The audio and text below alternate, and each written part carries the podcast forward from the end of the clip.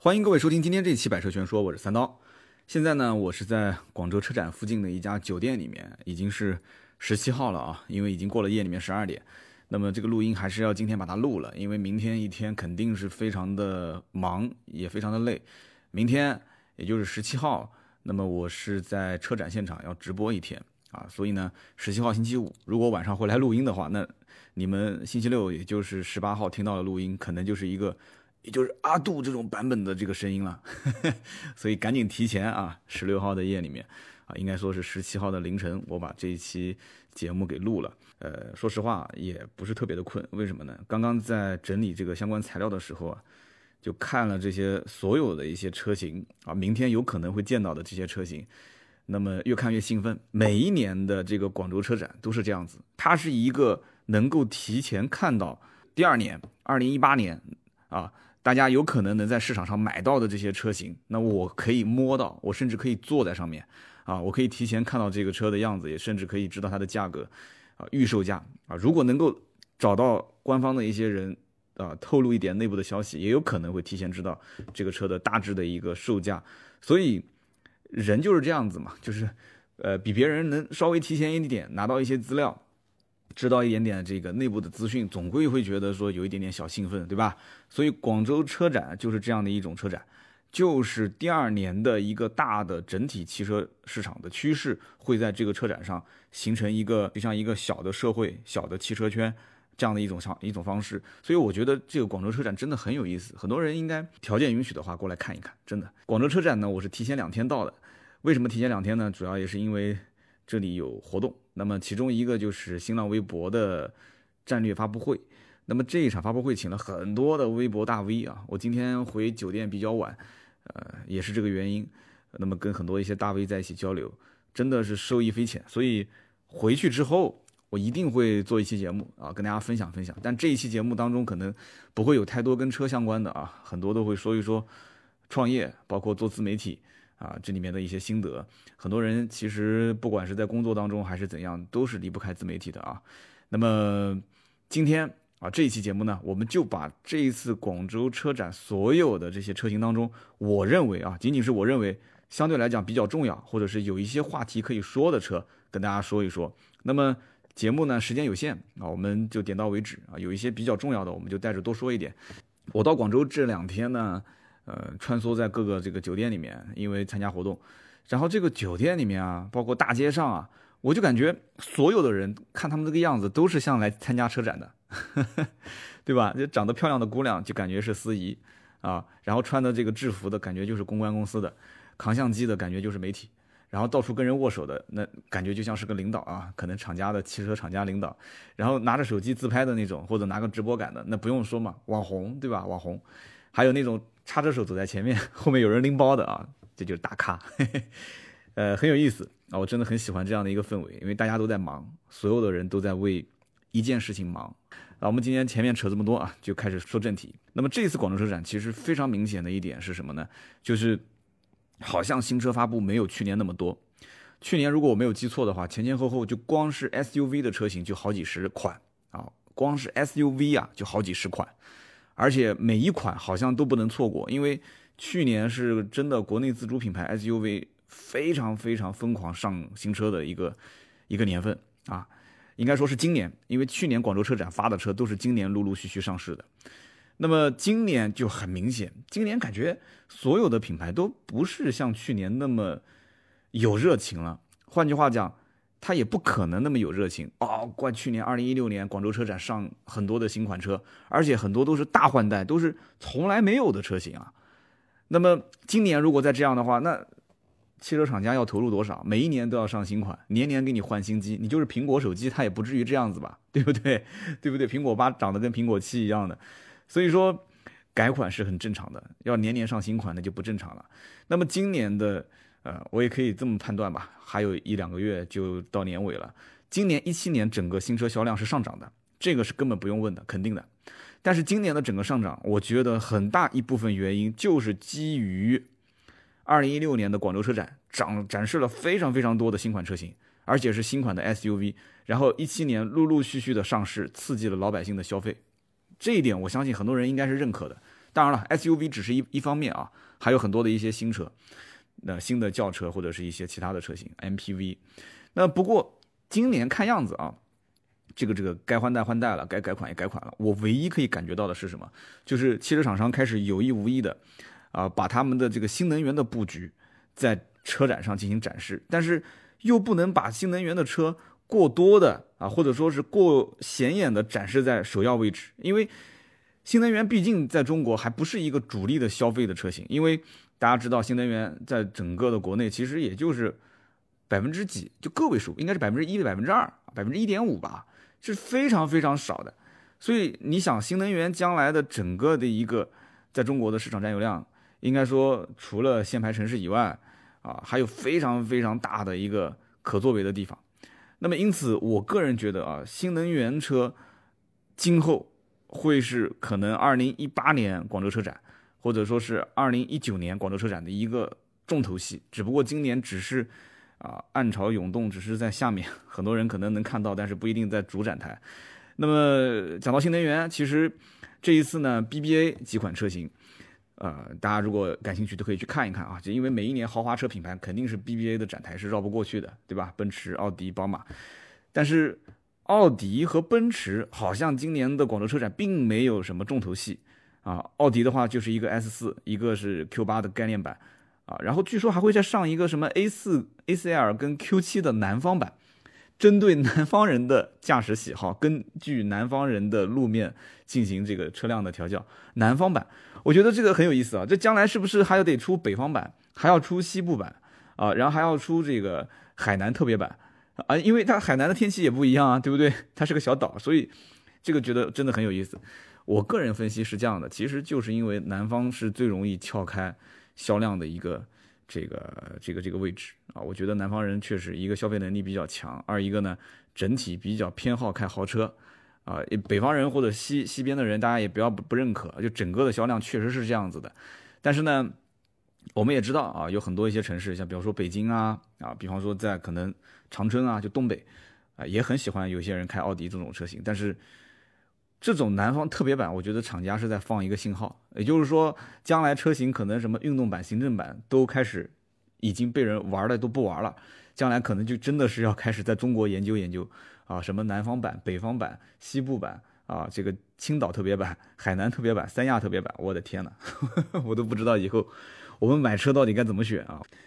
奔驰今年也好像没什么太多的一些这个动作，因为奔驰的话，我看了一下，也就是奔驰 S 系新增了几款车，然后加上一个奔驰的 E63S。每一个品牌的上升期，它总是会到一个节点之后开始走一个平衡啊，就是一个一个平衡，微微的震荡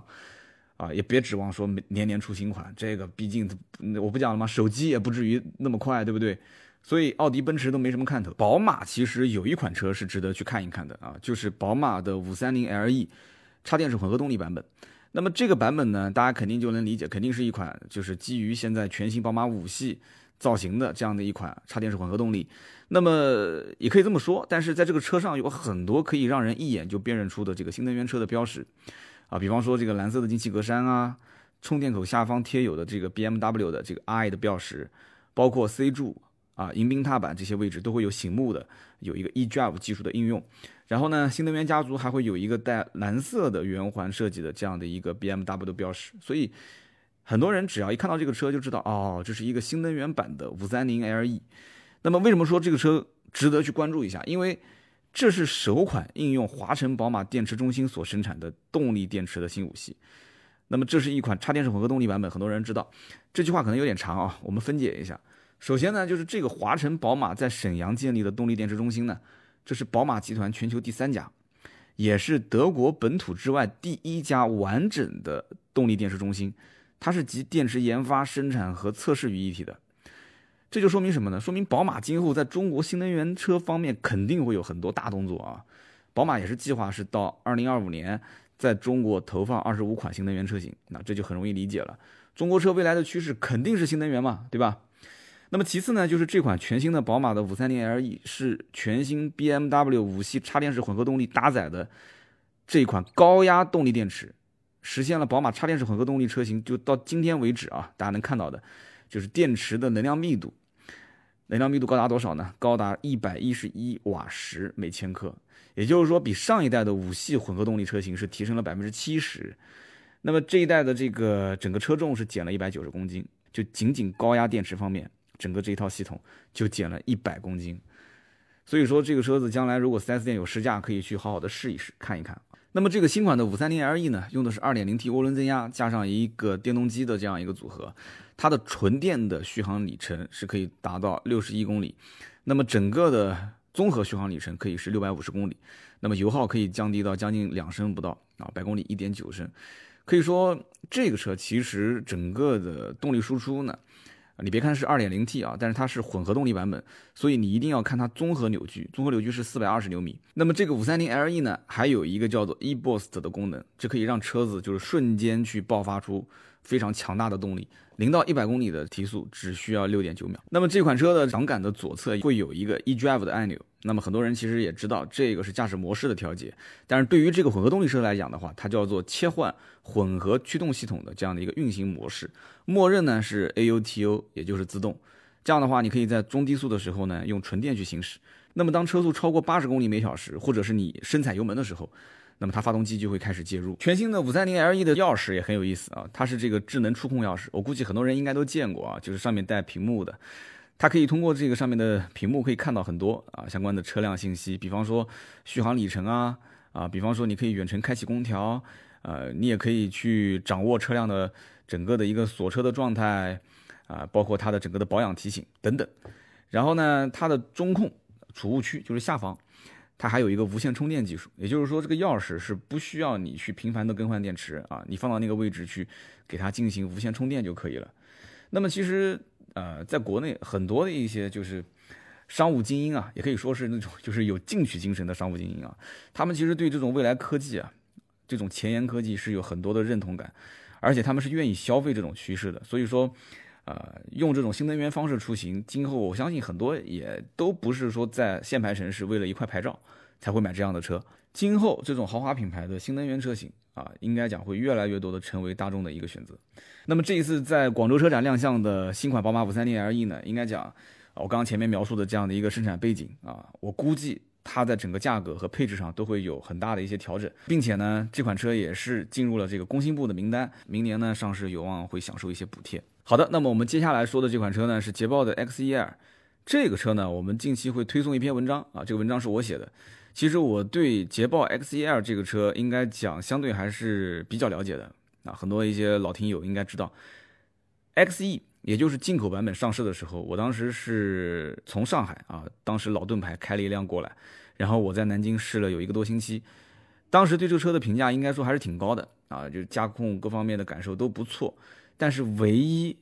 啊唯一的问题点是让我看了一下价格，我觉得哈，这车明显就不指望卖的。因为价格定价比较高，为什么呢？因为它是进口版本。进口版本按道理讲，我觉得应该对标的是什么？像比方说奥迪的 A 五啊啊这一类的车型。可是 A 五这一类车型的话，跟捷豹的 XE，就我说的是之前的短轴短轴的进口版本，我觉得没什么好考比的。因为 A 五是不管是两门版还是四门版，都比它应该说这种跑车的气质更重一些。而很多人看当时的 XE，我觉得跟 XF 区别不是特别大，就是缩小了一点而已。但是现在 XEL 上市之后，我觉得差别就会拉开很多。为什么这么讲？因为 XEL 上市，首先价格肯定会拉得比较低，这个不用说的，因为国产了嘛，对吧？而且你看本身 XFL 的定价就不高，所以它一定会标着 BBA 的车型价格去定。那么除了 BBA 以外，我觉得它也。不会傻到说真的是跟 BBA 对标，他还是会看一看，啊，在 BBA 之外的竞争对手有哪些？那其实很容易看到嘛，对吧？雷克萨斯的 RS，啊，包括英菲尼迪的 Q50L，再包括凯迪拉克的 ATS-R，我觉得最应该看的就是凯迪拉克的 ATS-R，因为 ATS-R 的销量仅次于 BBA，但这个前提是巨大的优惠幅度之后，啊，七万到十万的这个优惠，打完折才会有人买。那么这个我觉得捷豹肯定不怕嘛？为什么呢？因为啊，俗称七折豹是吧？但是有一点，我觉得大家应该不要就把它当成开玩笑啊。就是说这个车你去看它的整个的车长啊，整个的轴距，整个的后排空间，你再看一看这个车的整个的内饰、整个的配置，我觉得啊，ATS L 也好，包括啊雷克萨斯或者是英菲尼迪也好，在内饰的豪华程度啊，在整个车的加长，就是加长方面啊，包括在整个车的品牌的调性方面，我觉得跟这个 X1L 的话比起来还是差一点。但是 X1L 的这个车能不能真的是卖的比凯迪拉克的 ATS L 还要好？甚至能撼动 BBA，我觉得撼动 BBA 的可能性，实话说，应该讲不是特别大。但是能不能撼动 ATS-L，我觉得这是要打个问号的。因为真的这一次是玩命的加长啊，玩命的加长，就是比奥迪 A4L 的轴距还要长。你看看它的后排空间，然后再看看这车，我估计配置应该也不会低。所以唯一就是看价格啊，如果这个价格将来真的非常给力，然后再加上捷豹终端经销商再给予很给力的优惠的话。我相信啊，这一个层级就是在选奔驰的 C、奥迪的 A 四、宝马的三系这些人当中，有很多是追求个性的啊，他们可能会倒戈出来，倒戈出来之后去买这个车啊，因为你想，阿尔法罗密欧上市的时候，很多人也是吐槽，其实觉得这个车真的各方面也不错，定价也不错，可是就是太短了，它毕竟还要考虑家用啊，对吧？这一部分人，你除了要凹造型啊，要各种。就是这个面子上的事情以外，还是要有一定的实用性。那么捷豹牌子本身就带有一定的这种，啊，这个这个闷骚气质。然后如果把这个车再加长，这个车真的我觉得只要价格定的合理，我看网上有人预测入门版本不到三十万。如果真的入门版本不到三十万，啊，而且这个二点零 T 的发动机配置又不低的话，我的天，我觉得这个这个市场以后就真的很好玩，真的是很好玩了。好，我们接着再说下面一辆车。下面一辆是新款的叉 C 六零，叉 C 六零从上海车展爽约放鸽子，到成都车展爽约放鸽子，到这一次广州车展，好，这次不放鸽子了，这次是真的来了。但是我总有一种感觉，就是两次放鸽子，这次来了以后，这个情况不妙啊啊，真的情况有点不妙。因为虽然很多人知道这车啊，用的是 SPA 的平台，SPA 平台，然后叉 C 九零用的也是这个平台。说实话，你看过叉 C 九零？我觉得叉 C 六零有什么好看的呢？不就是一个缩小的版本吗？这个车，我觉得绝大多数的媒体也好，呃，消费者也好，关注它的原因，就是想知道这个车到底卖多少钱。我觉得仅此而已，真的是这样的，就想知道这车卖多少钱，就是期望这车能卖一个比奔驰、宝马、奥迪都便宜的价格，然后。期望将来有可能经销商再给予一个啊很给力的优惠，因为大家知道现在很多的一些老款的啊，甚至于包括新款在售的，比方说像 S 九零这样的车型，优惠幅度都非常大，所以大家就期望这个车啊，叉 C 叉 C 六零赶紧上啊，上完之后赶紧让价啊，啊多让一点啊，然后 BBA 的车我不买，我买个叉 C 六零，讲起来也是一个豪华品牌，对吧？但是啊自己心里面很清楚，其实花了比奥迪、宝马、奔驰少很多的钱。买的又是新款，对吧？因为大家知道现在奥迪 Q 五打八折，甚至很多地方八折都不到。那可是有的人觉得，哎呀，我买的是个老款，眼瞅着明年新款就上了，对吧？所以很多人就就希望买新不买旧。如果老款的 Q 五在售，旁边的沃尔沃的 x C 六零新款上市，同样也能优惠个八折，哇，那可能很多人就直接想都不用想就去提新款 x C 六零了。所以这就是市场非常残酷的市场啊！你要如果原价卖，那对方可能要掂量掂量。就看你这个价格怎么定了啊！叉 C 六零这一次会发布预售价啊，还是明年上市，所以说我不太认为这车会成为爆款啊，至少不会是撼动 BBA 的爆款。但是这个车子一旦上市，经销商如果再给予一些优惠的话，呃，销量也不会太差。就看一看跟凯迪拉克的叉 T 五比啊，它的销量能怎样？所以叉 T 五也是终端优惠非常大啊，所以沃尔沃这个面临的环境也不是特别好。那么下面再看啊。大众，大众要发一款小型的 SUV，这个小型 SUV 呢，其实之前有很多的媒体已经报道过了，叫 T-Roc k 啊，T-Roc k 这个只是个概念车的名字啊。那么其实也不要什么概念车了，就是这车，我不知道最终是叫中文名是什么啊。德国这个月十一月份已经在 4S 店开卖了，大家在网上其实都能看到这个车完完整整的一个外形内饰的照片。在德国的话，售价折合人民币十一万。啊，但是在国内肯定不是这个价格了嘛？你看它的排量就看出来了，1.0T、1.5T，甚至还有 2.0T，啊，所以说这个车价格在国内应该卖的不便宜。那么一汽大众将来会卖这个车，有人讲说，那一汽大众有小型 SUV 了，那上汽大众呢？啊，不要着急，上汽大众将来会出一个 T Cross 啊，T Cross 也是一个，呃，这个你看 Cross 的话应该是跨界，但是我觉得应该是在这个车的基础上，可能加上一些这种这个越野套件，仅此而已，定价应该会比它再贵一些。所以呢，大众啊，不管是上汽大众还是一汽大众，小型 SUV 这样的话就齐了啊，小型的紧凑型的，对吧？紧凑型途观啊，然后再大一点途观 L，然后再往上就全都有了啊，所以我觉得。就到位了嘛，对吧？你只要是认德国车，想买德国 SUV 的话，那基本上什么都有了啊。嗯，这款车应该卖的不会差，毕竟贴个大众的标，又是个小型 SUV。但是它上市之后会不会影响到一些轿车的销量？我觉得应该是会有的。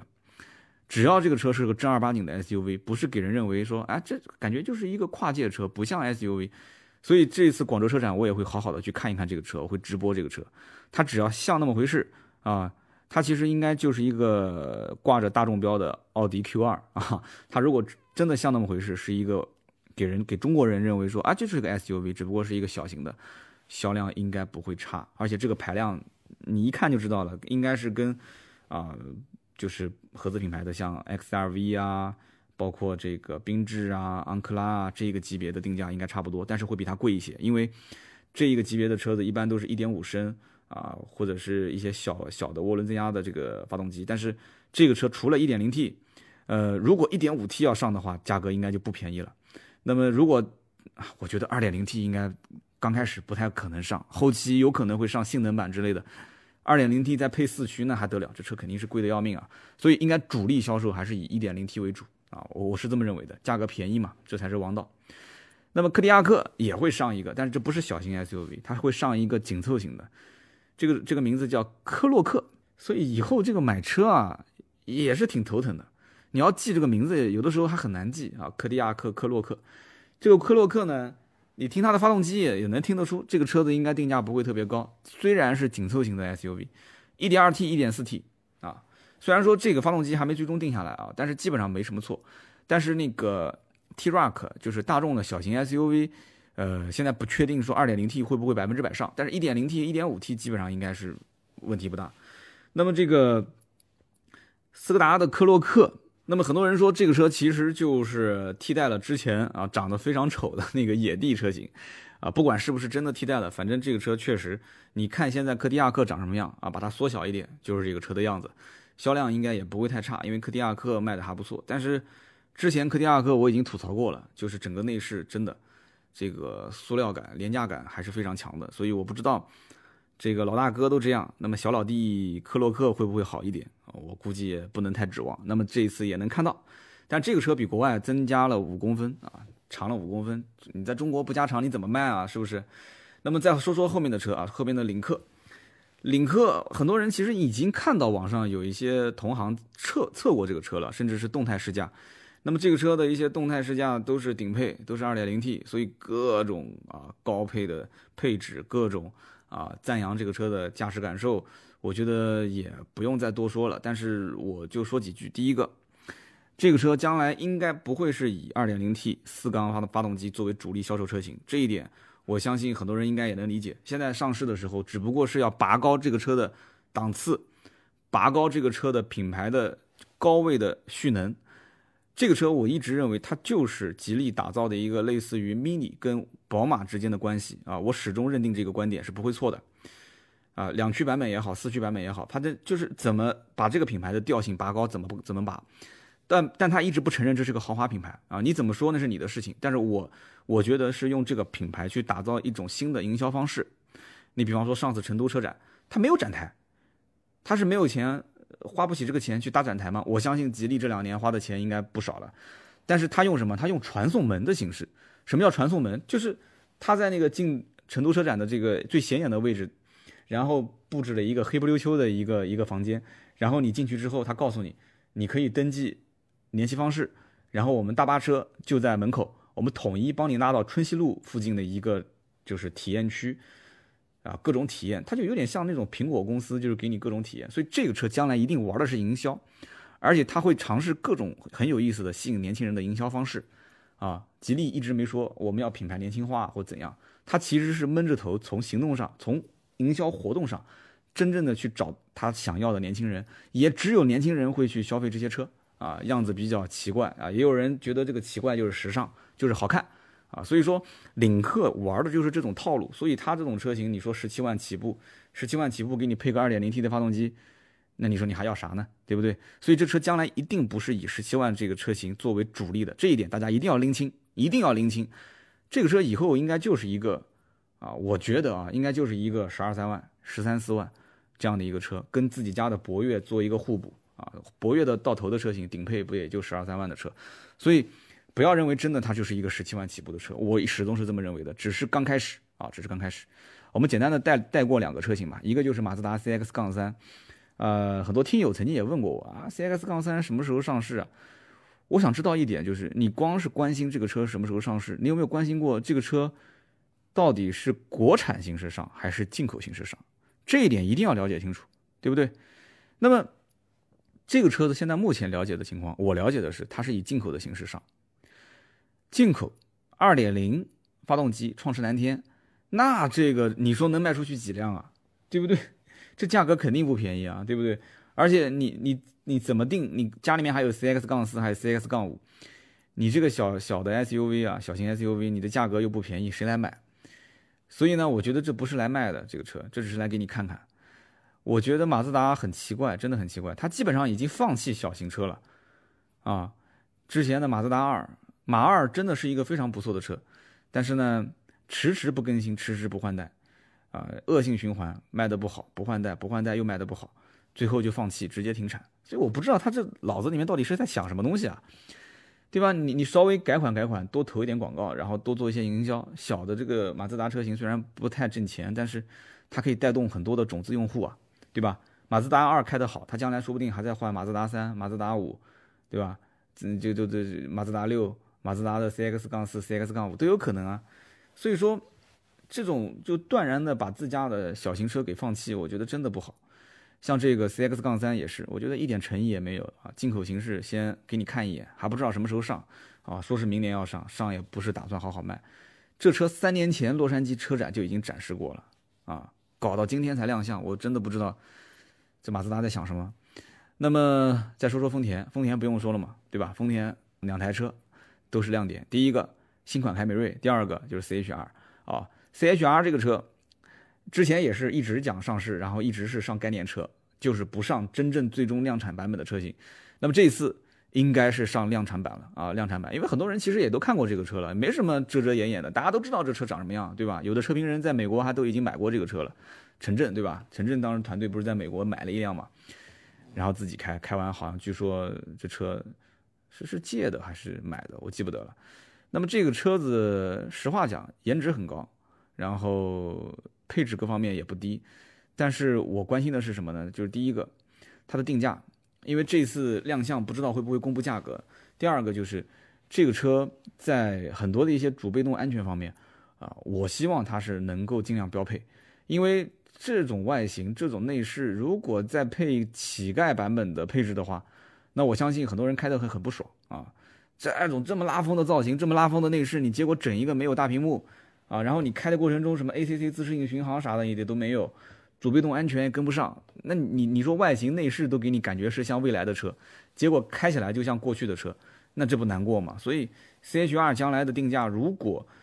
出现两极分化，什么叫两极分化？就是它的低配车型配置非常低，但是价格也很低。呃，你你看到那个很低的价格，你觉得很心动，可是你不会买啊。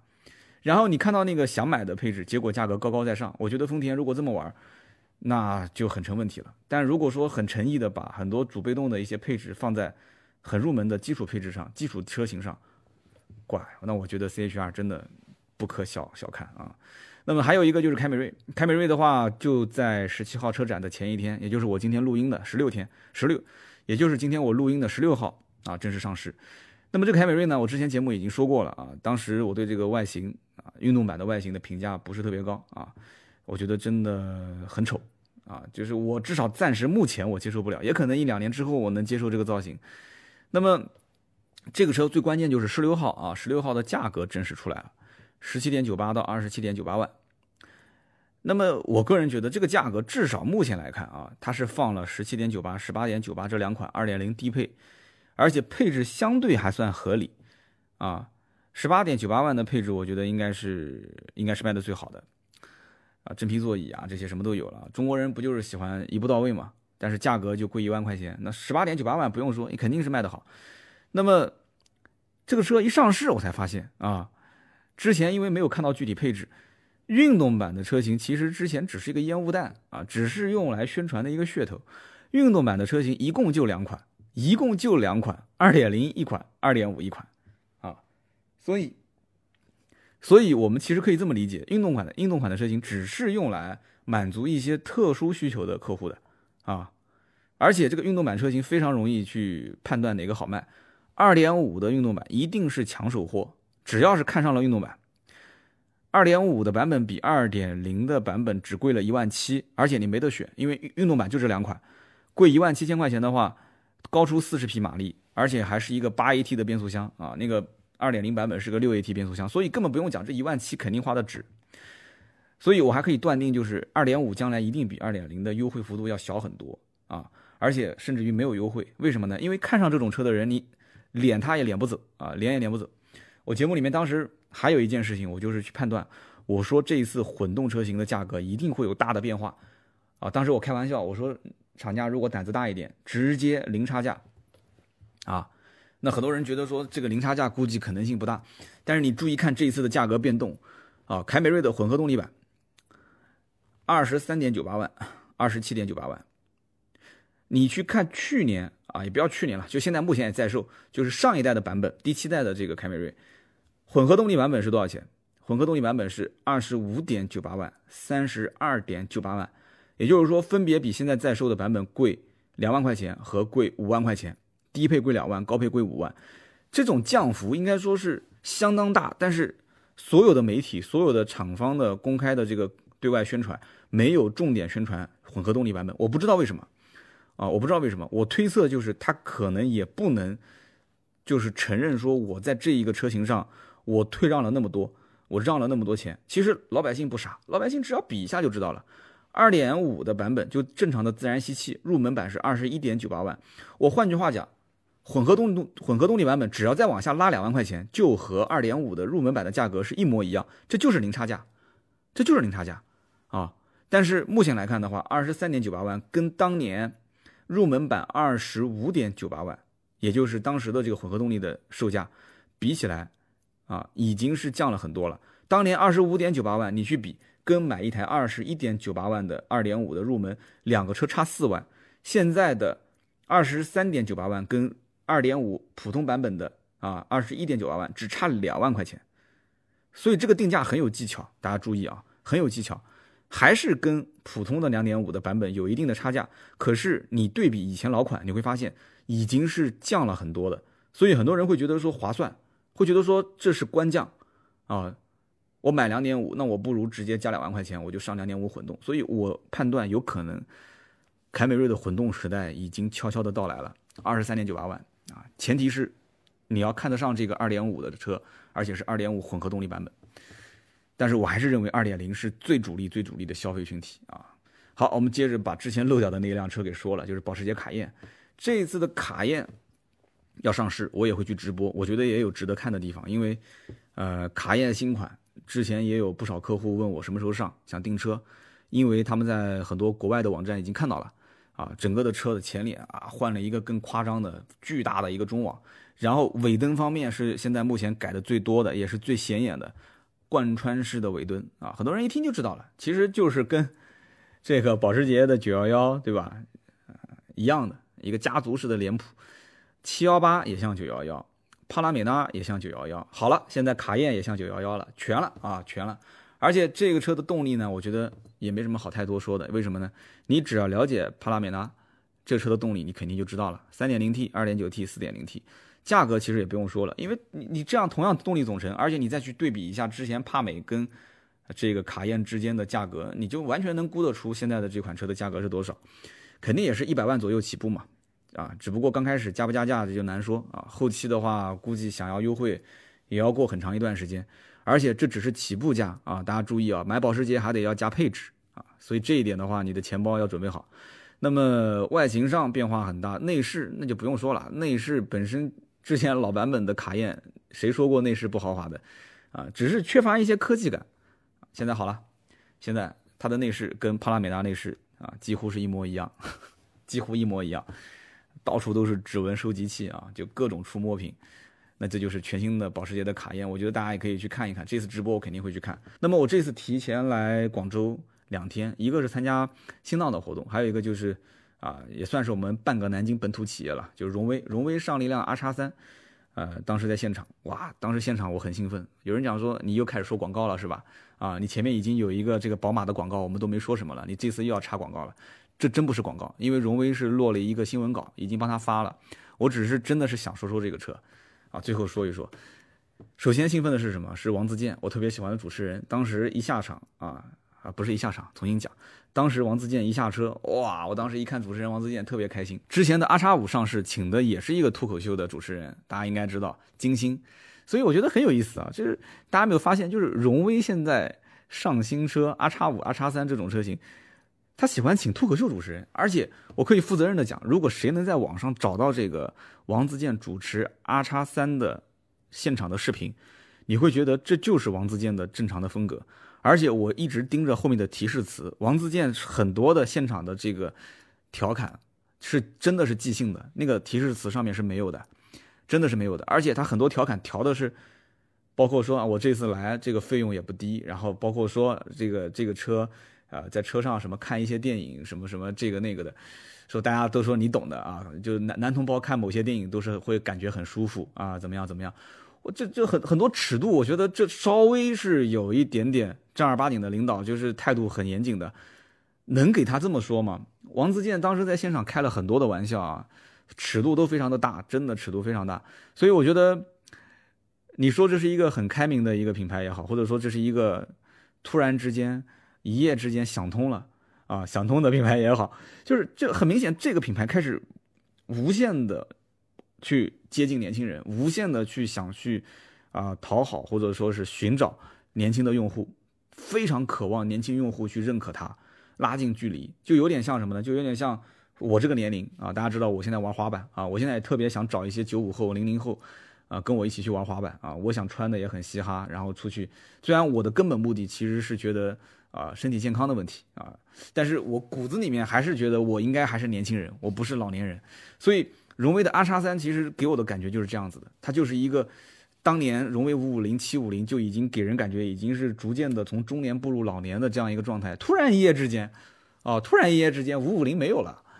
七五零也没有了，然后来了荣威的 i 六、荣威的 R 叉五、荣威的 R 叉三，然后这次打造的是叫斜杠少年，我当时一直不懂什么叫斜杠少年啊，后来才知道。